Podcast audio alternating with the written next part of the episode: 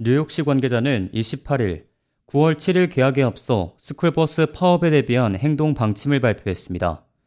에릭 아담스 뉴욕시장과 데이빗 뱅크스 시 교육감은 파업이 이루어질 경우 5개 borough에 걸쳐 약 4,400개의 노선에 영향을 미칠 수 있고 또 8만여 명의 학생들이 스쿨버스 이용에 차질을 겪게 될 것이라고 말했습니다.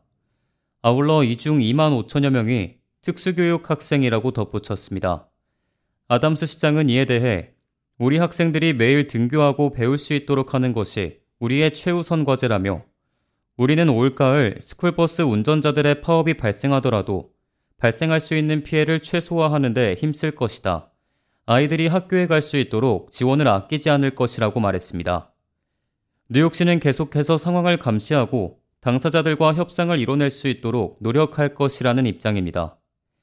데이빗 뱅크스 시 교육감은 파업이 단행될 경우 우리는 모든 대체교통 서비스를 제공할 것이라며 모든 피해 가정은 긴급 메트로 카드를 발급받게 되고 MTA 버스 및 지하철에서 이용할 수 있으며 월요일에서 금요일 오전 5시 30분부터 오후 8시까지 매일 총 4회 왕복 및 환승이 가능할 것이라고 설명했습니다. 일부 대상은 추가 지원도 받을 수 있습니다. 만약 파업으로 인해 택시나 우버, 리프트 같은 공유 차량에 의존해야 하는 경우에는 이에 대한 보상이 뒤따릅니다. 보상 비율은 마일당 58센트며 하루 최대 편도당 100달러씩 총 200달러를 받을 수 있습니다.